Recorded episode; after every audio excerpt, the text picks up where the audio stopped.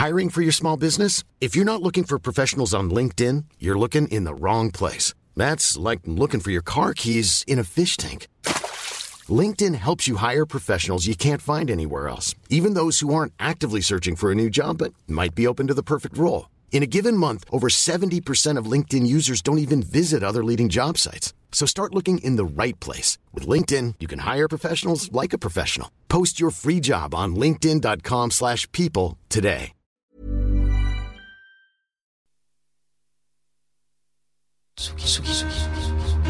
De la science-fiction sur la scène du théâtre Nanterre Amandier, c'est du 25 janvier au 4 février prochain avec France Fantôme. La pièce de Tiffaine Raffier, autrice et metteur en scène qui explore un futur où l'homme augmenté voit sa mémoire monétisée. Avec la complicité de Tomboy Lab, les Amandiers vous proposent de poursuivre la soirée Après la représentation, avec une carte blanche à lumière noire, le label de Chloé.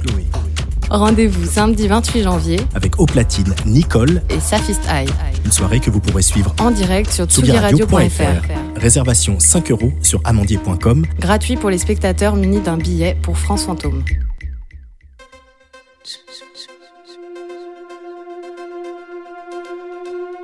Tsugi.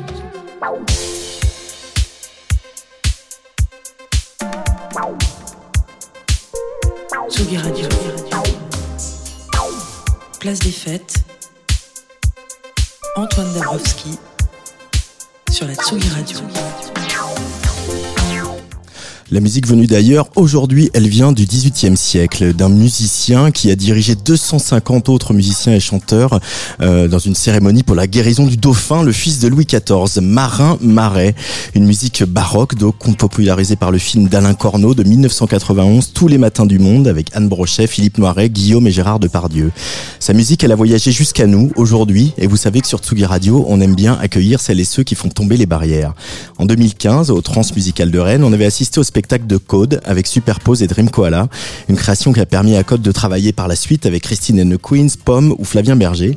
En ce début d'année, Code sort demain Phonographie Volume 1, un projet à part dans le flot incessant de sorties, une exploration d'une œuvre pour viol de gambe solo de Marin Marais en trois temps, son interprétation par le gambiste Robin Faro, une réorchestration par l'orchestre Code et puis une réexploration par Superpose. Ce week-end, ils joueront au 22e étage de la tour de la Maison de la Radio et de la Musique pour l'Hyper Weekend Festival, euh, temps fort hein, décidément de ce début d'année 2023. Mais aujourd'hui, Jérémy Arcache, Leonardo Ortega et Superpose sont en direct sur tsugaradio.fr.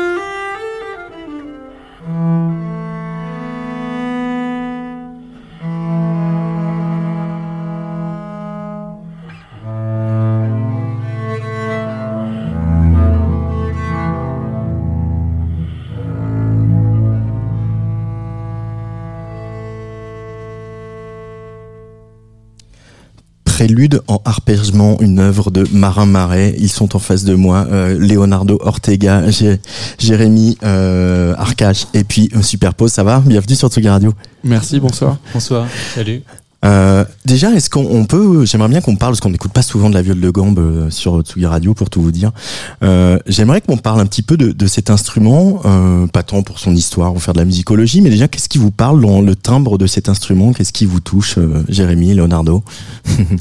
Alors moi c'est c'est Jérémy qui parle. Euh, moi j'ai fait du violoncelle, enfin je fais du violoncelle depuis depuis que je suis tout petit et j'ai toujours été frustré de pas faire de la viole de gambe et du coup euh, j'étais j'ai toujours fantasmé un peu ce son parce qu'il est euh, il a quelque chose d'un peu saturé, d'un petit peu il y a une il y a quelque chose, il y a une nostalgie instantanée qui se crée. Enfin, pour moi en tout cas, parce que j'en ai entendu beaucoup quand j'étais petit. Et, et en fait, je crois que c'est juste euh, de pas pouvoir en faire qui m'a qui m'a donné en- envie d'en entendre, je crois tout simplement. Ouais, il y a ça. Et puis aussi euh, le, le répertoire qui a été écrit pour cet instrument, qui est un instrument qui a un peu, disons, disparu de l'histoire de la musique euh, à la fin du 18e, quoi. En gros, et en fait, euh, qui a un répertoire hyper particulier, hyper euh, émouvant, hyper touchant pour nous maintenant, qui est un répertoire ancien, mais où on retrouve un son qui est quasiment une voix, parfois qu'on a l'impression que c'est une voix humaine, la viole de gambe. Ça peut vraiment être hyper, hyper proche du, du chant, donc il y a une émotion qui est très très particulière qu'on retrouve pas complètement avec le violoncelle, même s'il y a un peu des similitudes quand même. Ouais, c'est des sons proches. Après, le violoncelle est aussi euh, une puissance plus importante aussi, non? Ouais, il a été un peu fait euh, pour euh, pour ça, on va dire. C'est vrai que le- la viole de gambe, il y a aussi le fait qu'il y ait des frettes comme une guitare, donc il y a un son qui peut être parfois presque presque fragile quand il y a un vibrato. Enfin, il y a une espèce de délicatesse qui est, qui est très difficile à, à reproduire avec un autre instrument. Superpose, euh, tu as fait un peu le conservateur, tu n'as pas fait que de la musique électronique dans ta vie. Euh, le son de la viole de gambe, il représentait euh, quelque chose de particulier pour toi avant, avant cette aventure phonographie? Euh, oui, parce qu'il y a, avant de faire cette phonographie, euh, sur mon troisième album, euh, Nova Cardinal, on a utilisé de la viole de gambe. D'ailleurs, c'est avec Jérémy qu'on a, qu'on a écrit ces arrangements-là. Euh, et à l'origine, c'est un instrument qu'on avait décidé d'utiliser pour son timbre au milieu d'un, au milieu du mix. C'est un, c'est un instrument qui a un timbre plus, plus perçant, plus pointu et qui, qui euh, jaillit mieux au milieu d'un ensemble de, de synthétiseurs et de, de sons Mhm. électroniques. Et, euh, et aussi pour, euh, comme beaucoup de monde, j'ai découvert moi le répertoire de cet instrument-là avec euh, l'adaptation du, du livre de Pascal Quignard. Donc euh, tous les matins du monde voilà, tous les matins du monde. Euh, voilà, je, je, je suis absolument aussi d'accord. Je partage l'avis de, de, de Léo sur le, ouais, sur le répertoire, euh, la fragilité, et aussi ce que disait Jérémy sur la nostalgie de cet instrument. Hmm. Oui, c'est vrai qu'en plus, on a, quand on a vu ce film, on a les, enfin, on va faire un petit point sur le film où Ouais. on a ces images très fortes en fait, et puis ce, ce- ce duo incroyable entre euh, le père et fils euh, euh, Gérard et Guillaume Depardieu, qui euh, avec des colères, avec des larmes, avec euh, Ouais. voilà, du coup, il y a toute cette mélancolie, cette nostalgie que tu évoquais, Jérémy. euh, ouais, euh, inconsciemment, elle est présente, quoi. Ouais, bien sûr. C'est un film qui a donné envie à beaucoup de gens de faire de la, faire de la musique en- ancienne. Il y a beaucoup de musiciens baroques qui parlent de, qui parlent de ce film en disant que c'était un déclic quand ils avaient 16 ans pour, euh, pour faire soit du clavecin, soit, soit de la Mhm. viole de gambe. Et pour citer tout le monde, c'est quand même il y a comme c'est quand même Jordi Saval, euh, euh, grand musicien, grand euh, voilà qui joue qui joue la viole de gambe dans le film. voilà ce qui comme ça on a rendu à César en tout cas Jordi Saval. Et alors Marin Marais, euh, comment on peut la, la décrire aux, aux auditeuristes de Tsugi Radio, l'œuvre de Marin Marais euh, Qu'est-ce qui qu'est-ce qu'il représente dans l'histoire de la musique euh, de Ah, voilà avec ce, ce côté musique officielle, hein, voilà musicien Ah oui, du roi, sûr. etc. C'est difficile à dire en, en peu, en peu de mots, mais c'est un. Euh, un- T'as le droit à plein de mots. Non, non, c'est gentil. Non, en- disons que c'est un, c'est une musique qui est extrêmement personnelle, qui peut être assez, euh, assez euh, impressionnante quand on la connaît pas, qu'on la découvre, ce qui était mon cas adolescent, euh, voilà, et, qui est euh, extrêmement personnelle par rapport à, d'autres musiciens de l'époque qu'on peut, qu'on peut, qu'on peut écouter. Ne serait-ce que dans les, titres choisis, le, type de, le type de musique, il y a une espèce de liberté extraordinaire en fait. Il y a, des, vraiment des pièces que je recommande d'écouter qui sont vraiment extrêmement libres, proches parfois de, le- de, de l'improvisation. On a l'impression, alors c'est toujours pas complètement de l'improvisation, mais on sent le musicien qui a énormément improvisé, qui a énormément euh, euh, joué sur cette, euh, sur cette, euh, sur cette liberté. Euh, voilà. Il y avait aussi, euh, il y a, il y a, c'est une œuvre riche aussi, hein, parce qu'il y a des livres, voilà, il y a des préludes, il y a des petites formes, il y a des choses, il y a des, de il y a des pièces, ouais. choses, il y a des choses, Ouais. euh, voilà, des opéras et des choses plus grandioses, comme j'évoquais ce. ce- L'opéra, en fait, il y en a, il y en a a priori qu'un, je crois. Mais euh, son répertoire, c'est vraiment la viole de gambe. C'est vraiment, il a écrit des, euh, euh, quasiment essentiellement des, des, livres de suites de danse. Donc c'est pour, le- pour, pour les gens qui voient pas exactement ce que c'est, c'est comme les suites de Bach. Ça c'est très connu. C'est-à-dire c'est un ensemble de petites pièces qui tournent autour de, de, de la danse principalement. Donc un enchaînement de danse avec un prélude. Nous, ce qu'on a pris, c'est le prélude, c'est-à-dire l'ouverture de, de la suite de danse. Et, euh, et cette forme, c'était euh, des danses rapides, des danses lentes, et euh, voilà, quelque chose qui ressemble presque au ballet, on pourrait dire. hein. Mhm. C'est- C'est un, petit peu ça. Et ça, il en a fait énormément. Ouais. Alors, question un peu tarte à la crème du néophyte, mais il y a une modernité dans la musique de, dans l'écriture de, de Marin Marais, euh, Jérémy? Euh, je dirais qu'il y a, enfin moi pour pour moi personnellement la, la modernité de, ce- de cette écriture là, c'est le fait que justement ce soit quelque chose qui est joué dans l'intimité, qui qui a pas besoin d'être d'avoir une grande pièce. Il y a pas ce côté, euh, c'est pas cet, imagi- cet imaginaire de concert qu'on a au 19e siècle où il y a il y a quelque chose de très pompeux. Ouais. Je trouve que là il y a quelque chose qui est très proche de pour moi de l'émotion que je ressens dans- quand j'écoute des, des musiques plus folk ou euh, plus de la chanson, plus du Neil Young, des choses comme ça. Ça se rapproche du, du feu de bois, de ces choses-là. Et euh, Feu de bois avec perruque, quoi. ouais, bah après, après ouais, ça c'est l'imaginaire qu'on peut y- qu'on peut y mettre aussi historique, les, mais chandelles. je trouve qu'il y, dire. a- il y y a ce truc de l'inti- de l'intimité qui fait que c'est que je- pour moi ça garde ça garde quelque chose d'aujourd'hui. On s'imagine comme comme un, un ado qui est dans sa chambre et qui, Mm. qui joue de la guitare. Je trouve que ça ça se rejoint. Je trouve c'est des mêmes les émotions qui sont proches. Ou qui joue euh, de ses synthés et de ses machines superpose euh, parce que c'est vrai que du, du coup bedroom producer c'est devenu un mot euh, euh, usité euh, Ouais, ouais. c'est comme ça que vous avez tous commencé Euh, ça, ça tu trouves toi des, des, des liens toi avec cette histoire là avec ce, ce, ce rapport à la musique en tout cas superpose? Euh, je, sais pas si je fais un lien direct avec ma, ma pratique entre les- entre l'écriture de Marin Marais et ma pratique de musicien. En revanche, ce qui est sûr, c'est qu'il y a une, euh, ouais, une émotion euh, qui traverse l'époque, que, et que sa musique ne dépasse largement le cadre euh, euh, dans lequel elle a été et pour lequel elle a été euh, composée. Ça, c'est sûr. Il y a- peut-être un truc, c'est juste pour finir Léonard, sur cette idée-là, c'est on a, on, a, on a souvent la sensation dans ces pièces d'une musique qui est écrite pour soi d'abord, c'est-à-dire une musique qui est écrite euh, pas pour euh, impressionner, faire plaisir ou pour une occasion, mais d'abord pour soi, pour raconter quelque chose à soi-même musicalement. Et ça, c'est peut-être quelque chose qu'on peut retrouver avec euh, euh, ces musiques qu'on fait nous quand on apprend, qu'on commence et qu'on fait de la musique dans notre chambre, etc. C'est vraiment cette, cet aspect-là, je pense. Ça peut être joué seul, quoi. D'ailleurs, c'est ce qu'on un peu ce qu'on a, comme ça qu'on a essayé de penser l'enregistrement de cette pièce avec Robin. On a essayé de d'être au plus Faro pro- qui est le gambiste qu'on voilà. vient d'entendre qui essaie d'être au plus proche de lui. On l'entend respirer, on entend vachement, on, on l'entend euh, attaquer sur, euh, sur sur son archer. Il y a pas il y a pas ce son euh, très très réverbéré qu'on entend souvent et qui qui je trouve parfois em- empêche ce côté la- l'accès un peu à aussi aux musiciens. Et c'est une, je pense que c'est une musique qui est très proche de l'interprète et qui a qui a besoin de beaucoup de de vérité, je pense, dans, dans sa dans son jouage. Et en même temps, il y avait ju- juste pour complètement finir là-dessus, il y avait aussi un petit côté exercice. Euh, on pense voilà aux variations Goldberg où, Mm. où Bach on a écrit plein, plein, plein, et au bout d'un moment, ça devient un exercice en soi, même s'il y a énormément de poésie et de musicalité dedans. Euh, il y a ce côté-là aussi, quoi. On écrit, on écrit pour euh, à- à retourner les harmonies, retourner les mélodies, essayer des choses. Oui, ouais, il y a une- un peu une façon, euh, l'impression de, de, de, dire de d'aller au bout des possibilités de l'instrument, au bout des possibilités de ces formes-là de suite de danse Mhm. qui sont en soi presque, on pourrait dire, répétitives. Dans la structure, c'est toujours à peu près la même chose. Et euh, on sent le compositeur qui veut essayer d'explorer tout ce qui, tout ce qui, tout ce qu'il peut faire avec les moyens qu'il a. Donc ça, c'est assez passionnant à suivre. ouais. Alors phonographie, est-ce que vous pouvez euh, dans vos mots nous donner euh, votre concept? Euh, C'est le volume 1 qui sort donc demain.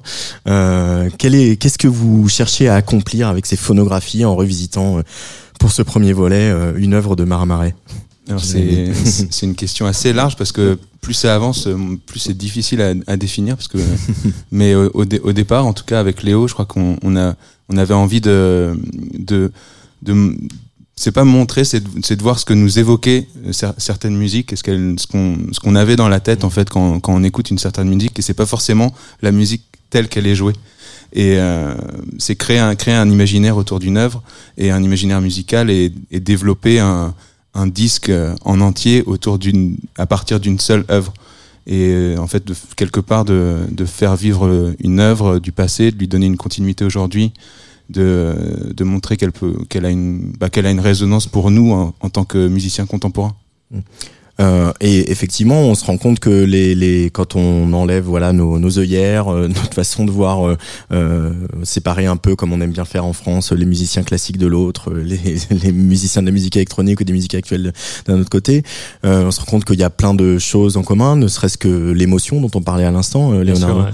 ouais. oui, euh, on pourrait dire que c'est c'est un exercice euh, particulier qui consiste à essayer en, en un disque, en trois pistes, dans une forme assez réduite, d'attraper d'un coup toutes les musiques qui nous, qui nous passionnent et de les rendre euh, cohérentes et, et- et les faire dialoguer. Donc en trois pistes, c'est pour ça qu'on a choisi un petit peu cette, euh, ce, ce- ce format en trois pistes où on peut aller explorer d'abord la musique instrumentale seule, puis la musique orchestrale, puis la musique électronique. Et, euh, et du coup de créer une, une forme qui soit, qui la- dont l'architecture puisse euh, voilà, réunir toutes ces musiques-là en un seul geste musical qui, si c'est réussi, doit être cohérent et doit, doit montrer qu'on raconte en fait une seule et même chose en passant par ces différentes étapes euh, euh, de- d'exploration de, cette pièce. Superpose, comment tu t'es euh, saisi euh, de ce matériau musical? Euh, en fait, ce qui m'intéresse dans le, dans le fait de travailler autour de- d'une pièce ancienne comme celle-ci, c'est de justement se détacher de l'imaginaire euh, culturel qu'on a autour et, euh, et de, de, de, de- d'essayer de montrer, en tout cas de partager que, que qu'à mes oreilles, c'est une musique euh, qui est autonome et qui crée un univers euh, euh, en soi qui n'est pas l'univers de la musique de cours ou de la musique de danse ou de et que la pièce dépasse euh, ce qu'on disait tout à l'heure en fait dépasse le cadre dans lequel elle a été créée. Euh, donc faire une proposer une version euh, comme je l'ai faite qui est une, une version assez longue qui, qui ressemble à à une sorte de, paysage c'est euh, expliquer que la enfin en tout cas c'est essayer de partager en musique euh, avant tout mon expérience d'auditeur. C'est euh, quand j'écoute euh, du, du, jazz ou quand j'écoute de la musique baroque où je vois pas le l'univers je dirais physique et, et, et, culturel auquel ces, ces, musiques sont attachées mais je, vois avant tout l'univers créé par la musique elle-même.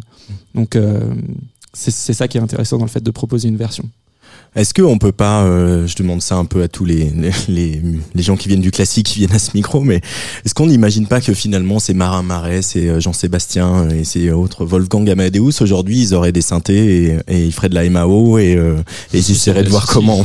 Si, si, c'est bien possible.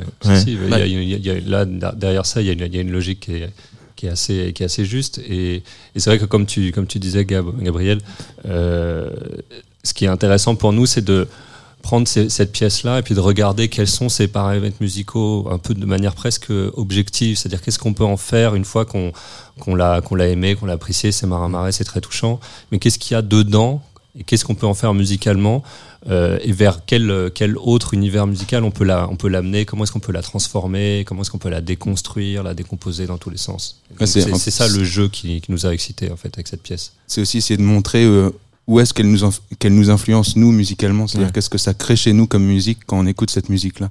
Et je crois que c'est ça en fait le, le, le, le sujet des phonographies, c'est essayer de montrer comment nous, no- notre culture musicale à, à Leonardo et moi, elle, elle, elle jaillit dans ce qu'on dans, dans ce qu'on propose nous en- dans nos arrangements, c'est dans, dans le métier qu'on fait à côté et dans ce et dans ce, et dans ce cet, cet univers-là des phonographies, qu'est-ce que ça qu'est-ce que ça comment on, comment on exprime en fait ce qu'on a ce que le- ce que l'œuvre nous a nous a dit quoi. Euh, cette, on va écouter le deuxième mouvement du coup, on suit, on le fait dans l'ordre et tout. Très bien, parfait. Euh, juste peut-être quelques quelques petits mots en pré- en préambule pour expliquer le travail que vous avez fait Leonardo et Jérémy avec l'ensemble Code sur cette euh, revisitation voilà, du deuxième mouvement euh, du prélude en arpègement de Marin Marais. Bah, Qu'est-ce qu'on va entendre En, quelques mots, voilà, c'est une version euh, pour or- orchestre. Alors c'est euh, c'est un orchestre qui est pas gigantesque, mais mais euh, c'est un orchestre qui est vraiment pensé euh, pour le studio. Donc on s'est permis tout ce qu'un studio peut, peut peut permettre en termes de d'empilement de couches, d'utilisation d'effets, etc. Et le but, c'est de rejouer ce, ce prélude qu'on a entendu tout à l'heure à l'orchestre en, en, en rentrant peut-être euh, l'idée l'image qu'on peut se faire et ce que ce qu'on- je pense qu'on avait dans la tête en commençant à écrire ça serait l'idée de, de, de rentrer à l'intérieur de l'instrument à l'intérieur de la viole comme si elle devenait très très grande et qu'on pouvait, pouvait prendre le temps d'écouter chacun de ces accords qui passent chacun de ces arpèges en les, en- les étendant au maximum. Voilà c'est une espèce de d'énorme viole utopique si on veut. Waouh. Jérémy Arcache, euh, Leonardo Ortega et Superpose sont sur la Tsugi Radio dans Place des Fêtes.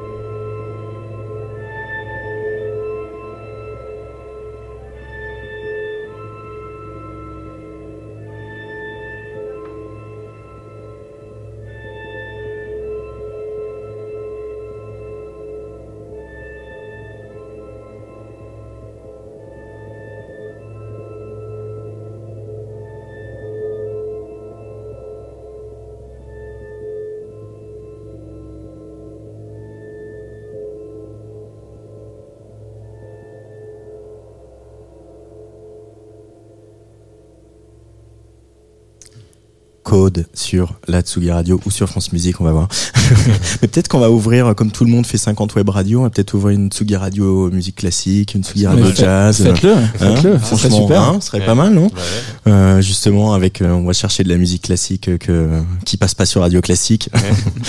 Alors, en tout cas, c'est donc extrait de ces phonographies euh, volume 1 qui sortent demain. C'est une exclue mondiale, comme on vient de me le rappeler, euh, puisque ça sort, bah, ça sort tout à l'heure à, minuit. Et puis surtout, ce week-end, euh, enfin surtout, encore plus, voilà, cerise sur le gâteau, ce week-end, trois soirs, au 22e étage de la tour de la maison de la radio et de la musique, vous allez euh, donner euh, un concert sur lequel vous êtes en train de, de répéter, de travailler en ce moment avec euh, notamment Roba Faro, euh, le gambiste qu'on a écouté tout à l'heure.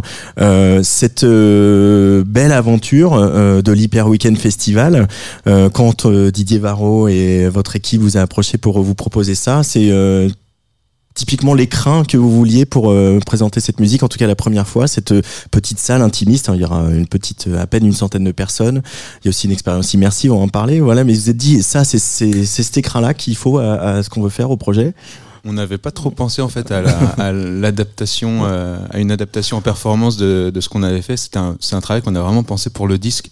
Et euh, du coup, quand nous a, on nous a proposé ce, ces performances-là, bah, on, on, on pouvait pas refuser de toute façon. Bah non. Et euh, du coup, il a- on a cherché plutôt une, man- une manière de l'adapter, euh, de l'adapter à ce lieu. Et puis, c'est- pour nous, c'était une manière de présenter notre travail parce que c'est, c'est la première fois qu'on peut, qu'on peut vraiment présenter la, la, une, une musique vraiment purement instrumentale.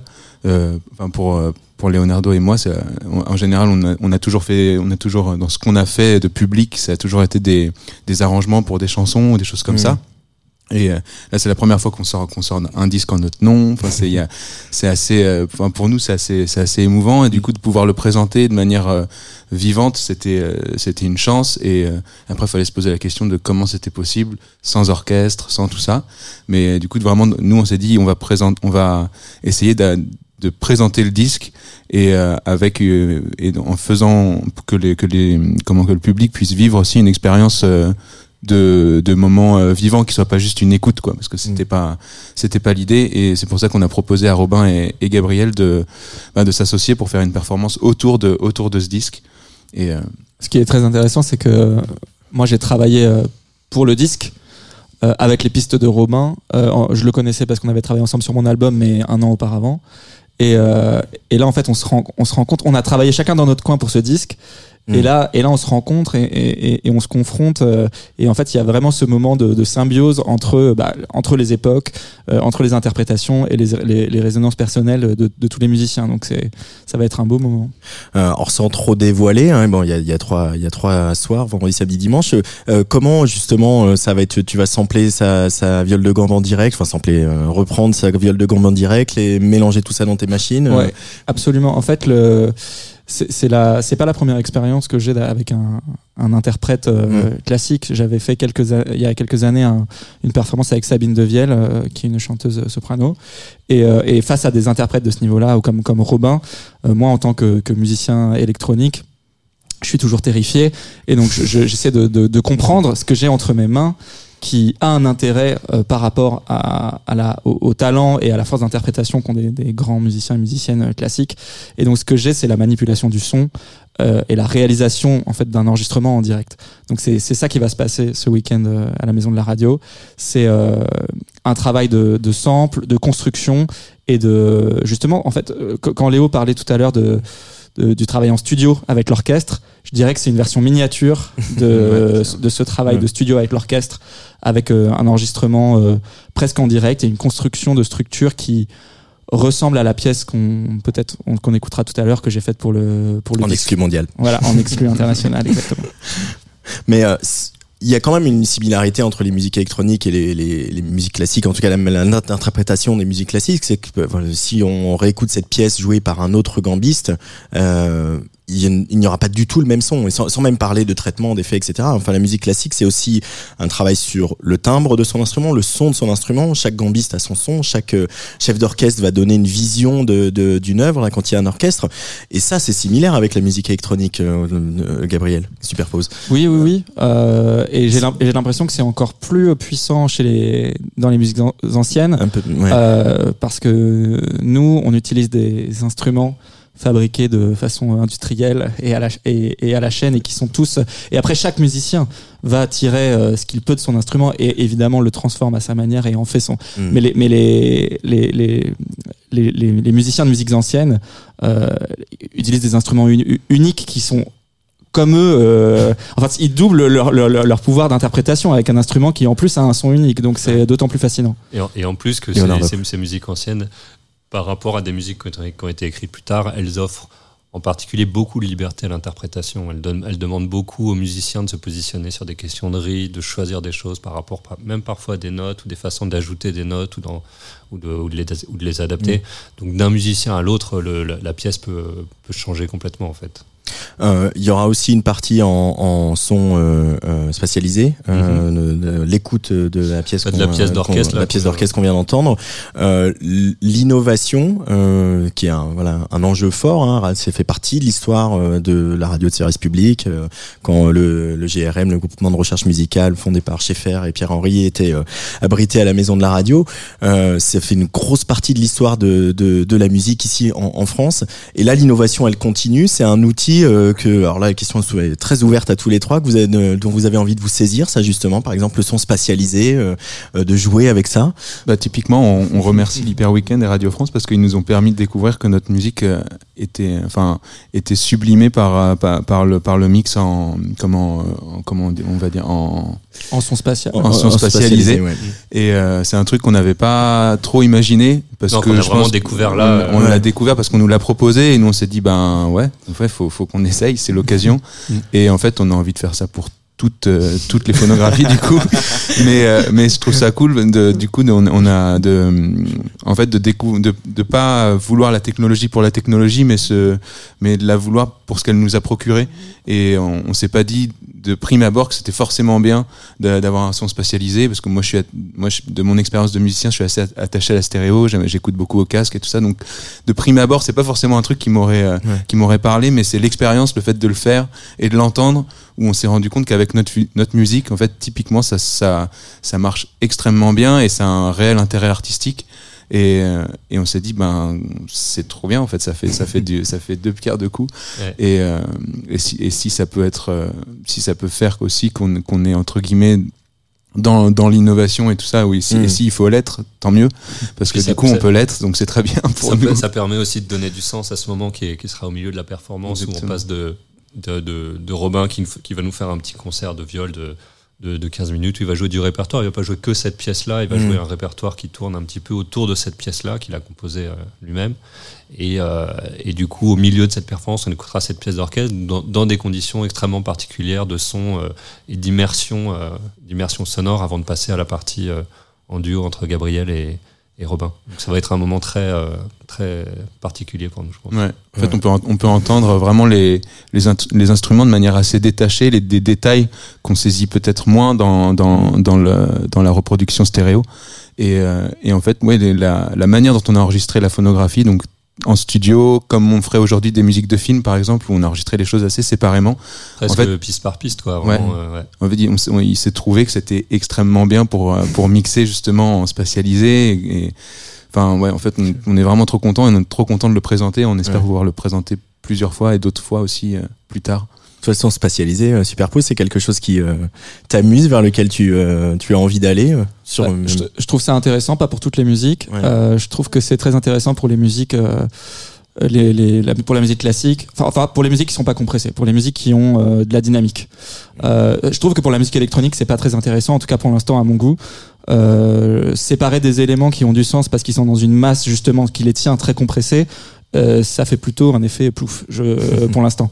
Mm. Euh, alors que quand on écoute une pièce qui a beaucoup beaucoup de, de dynamique, euh, on est très content d'avoir l'impression de pouvoir zoomer, de pouvoir s'attacher à.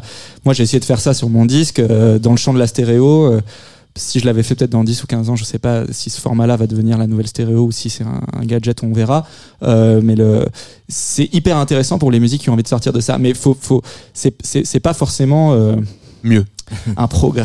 C'est- Ouais, non, c'est mais ça. En fait, c'est- c'est- C'est-à-dire que la, la, la, Ouais. la, la, ma- la masse de, de pistes dans un mélange stéréo, euh, une sommation stéréo bien compressée, c'est c'est aussi magnifique. Et, et parfois, ça fait vraiment. Moi, j'ai écouté des, des, des, des mix euh, passés en, en, en audio euh, spatialisé de morceaux qui étaient des morceaux qui tapent et et ben il y a, il y a assez peu en fait il y a assez peu d'intérêt parce que ce qui fait le aussi le son de ce morceau c'est le Oui, coup, la- ça la- moins fort. voilà voilà c'est comment moins- ça comment ça coagule comment tous les Ouais. co- voilà Oui, puis il y a aussi une histoire d'adresse. euh, Absolument. De comment le, c'est le qui qui doit venir un peu dans ton bas-ventre, donc il doit Ouais. venir de là, quoi. Il ouais doit venir en face de toi. Il y a des choses à réfléchir, mais pour autant, c'est, euh, c'est un formidable terrain de jeu, quoi. Oui, bah c'est et puis ça ra- ça rapproche de oui, ça rapproche de des par exemple le son spatial est utilisé par les musiciens classiques pour euh, retrouver les sensations qu'ils ont en répétition. Ouais. Donc euh, Les sensations d'acoustique. Ouais, euh, les sensations d'acoustique de salle ou pour retrouver là où ils ont répété. Donc Mm. ça, c'est très intéressant de voir qu'il a aussi euh, un intérêt pour les musiciens d'un point de vue de- du, du travail de musicien et Ouais. pas que du point de vue de, de- de plaisir de l'auditeur. Ouais, c'est ça. Il faut que, il faut, que- il faut que la technologie soit un outil et reste un outil et que ce, ce soit pas un truc qui, qui, euh, qui comment, euh, qui nivelle tout- tout- toutes les musiques. Je pense qu'il Mm. faut, il faut que ce soit une, une option en plus pour, euh, pour les artistes de faire, de faire des choses, mais pas forcément être obligé de faire ça pour dire que c'est mieux. En fait, c'est comparé. Je trouve qu'il est un Ouais. peu, qui est un peu dommage.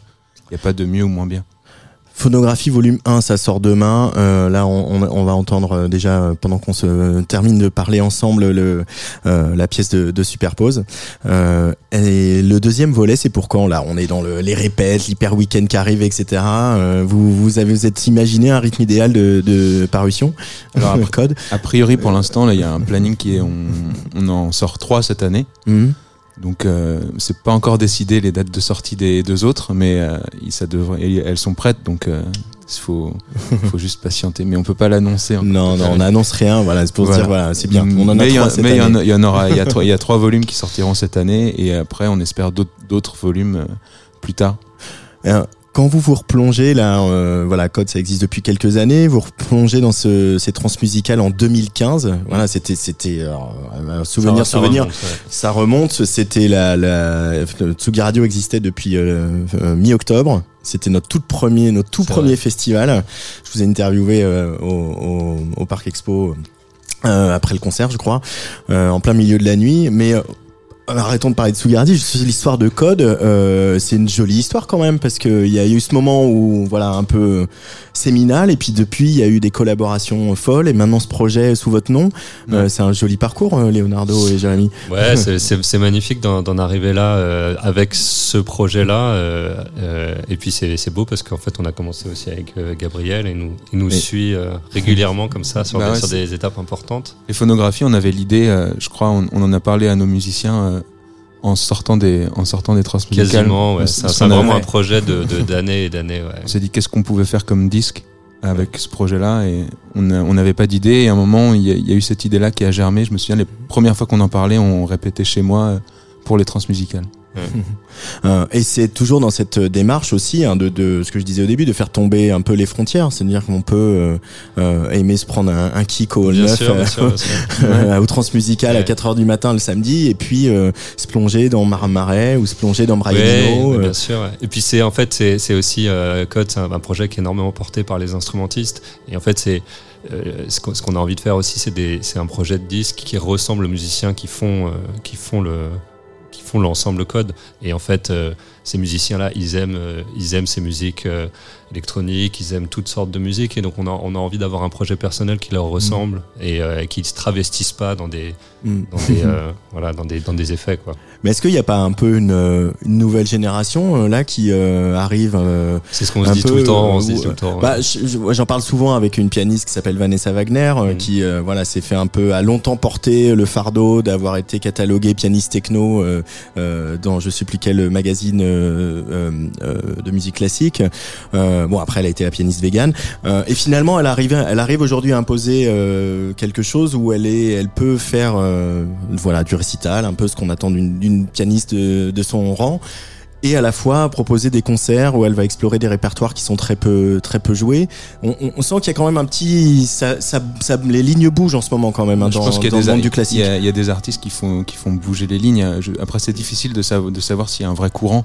Si s'il y en a un, c'est trop bien, mais après quand quand on est, quand on est à l'intérieur, c'est difficile de le sentir. Mm. Je trouve que nous on a on a notre démarche qui est en fait juste notre manière d'aimer la musique et d'aimer en faire. je peux, il y a pas de, euh, comment, on n'a pas d'étendard par rapport à ça. On veut pas prouver quelque chose au monde. On veut, c'est juste se prouver des choses à nous-mêmes, je crois. Et c'est vraiment comme n'importe quel artiste. Enfin, moi, je me vois pas différent de, de gens qui font de l'électro ou de gens qui font de la chanson, enfin avec qui je travaille. Et, euh, Et puis J'ai l'impression d'avoir la au sein même- de Revolver. euh, oui, euh, voilà. Mais, mais c'est la, c'est une, c'est une démarche, c'est une démarche créative ce qu'on, Ouais. ce qu'on fait là. On est ni musicien actuel, ni, ni musicien classique, ni, enfin, je- c'est pas comme ça qu'on se pense en tout cas. Et, et, et toi, Superpose, pour finir, tu parlais tout à l'heure d'être un peu intimidé face à voilà des interprètes comme Robin Faro ou d'autres. Euh, est-ce que ce travail-là, euh, euh, avec eux sur ce projet, est-ce que c'est- justement ça te ça te fait dire ce que vient de dire Jérémy aussi? On est tous musiciens et on, ce qui nous relie, c'est l'intensité de l'émotion, de l'expression, de l'interprétation. C'est ça qui nous habite. Oui, oui, absolument. Euh, D'ailleurs, en quelques. Euh, je me souviens de ma rencontre en studio avec ces musiciens-là pour enregistrer pour mon album où j'étais très intimidé et en fait, voilà, on se rend compte que de l'autre côté, euh, les, musiciens classiques ont les mêmes euh, sensations et émotions et, se- et ont pas l'impression d'appartenir spécialement à une euh, à une famille ou à voilà et sont dans un rapport purement euh, sensible, euh, enfin pas purement sensible, évidemment aussi intellectuel, mais euh, voilà, dans un rapport qui ressemble en fait tout simplement à celui que les musiciens électroniques, euh, si tant est que ça existe. Ouais, voilà, c'est ça en fait. On est obligé de mettre un peu des cases pour. euh, j'ai l'impression, enfin, en tout cas, c'est, ça a l'air d'être ça, ça a l'air d'être nécessaire. Mais je crois que dans notre démarche de musicien, on- c'est pas du tout ce qu'on fait.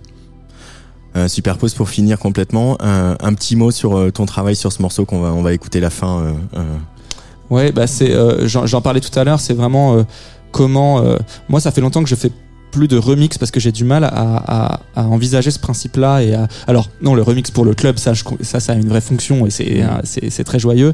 Mais euh, qu'est- qu'est-ce qu'on raconte en réinterprétant une œuvre? Et c'est, vraiment ce que ce que je disais tout à l'heure mais je le reprends. C'est de dire que la musique euh, en l'occurrence là c'est une pièce de, de Marin Marais que la musique ancienne n'est pas attachée à l'imaginaire euh, culturel mais qu'elle est le dépasse et qu'elle euh, moi en fait quand j'écoute Marin Marais c'est ça que j'entends et j'essaie de restituer Voilà, ça. ça. Voilà. C'est comme un peintre qui peint et il dit Moi, j'ai, moi, j'ai peint, j'ai peint ça, ça. Voilà ça, ressemble à, c'est ressemble, une- ouais. ça ressemble à ça dans ma, dans ma tête. Voilà, ouais. Alors c'est un peu impressionniste, mais. ouais, non, mais c'est, c'est, C'est un peu impressionnant. mais, c'est l'idée, mais- mais c'est- ça, ressemble à, ça ressemble à ça. Quand j'écoute Marin Marais, dans ma tête, ça ressemble à ça. comme quand on rêve de- d'une pièce de Marin Marais, bah, pour certains c'est ça, pour d'autres c'est d'autres. Le rêve il n'a pas la même euh, consistance en fonction de, de, bah, de notre culture, des images qu'on a, de la vie qu'on a eue, des parents qu'on a eus, de, de tout quoi. Bah, continuons à faire tomber des barrières euh, euh, sur Tsugi Radio euh, dans vos sorties euh, code euh, donc phonographie volume 1 je le rappelle ça sort demain euh, hyper weekend euh, festival c'est c'est vendredi samedi dimanche à la maison de la radio je crois que tout est complet de toute façon donc euh, voilà mais on va quand même le dire et puis euh, bah, superpose il y a toujours Nova Cardinal qu'on peut euh, écouter abondamment euh, Voilà. sur les plateformes Et je vais bientôt euh, me pencher sur, le, sur la sur la suite. Voilà. Voilà. Merci beaucoup, Jérémy Leonardo et Superpose Merci. D'être venu euh, dans ce Merci. studio. Merci et beaucoup. On, on se voit ce week-end.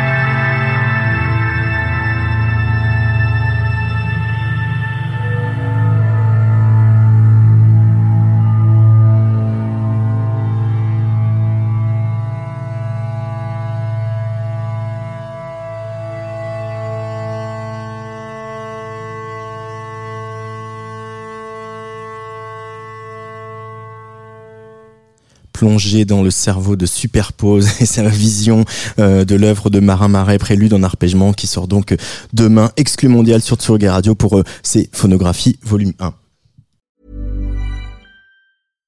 When you make decisions for your company, you look for the no-brainers. And if you have a lot of mailing to do, stamps.com is the ultimate no-brainer. It streamlines your processes to make your business more efficient, which makes you less busy. Mail checks, invoices, legal documents, and everything you need to keep your business running with stamps.com.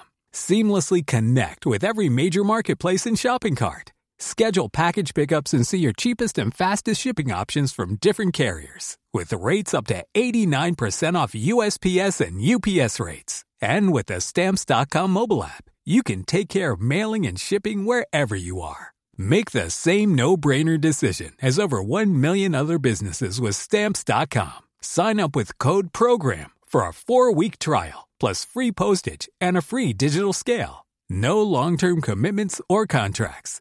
That's Stamps.com. Code PROGRAM.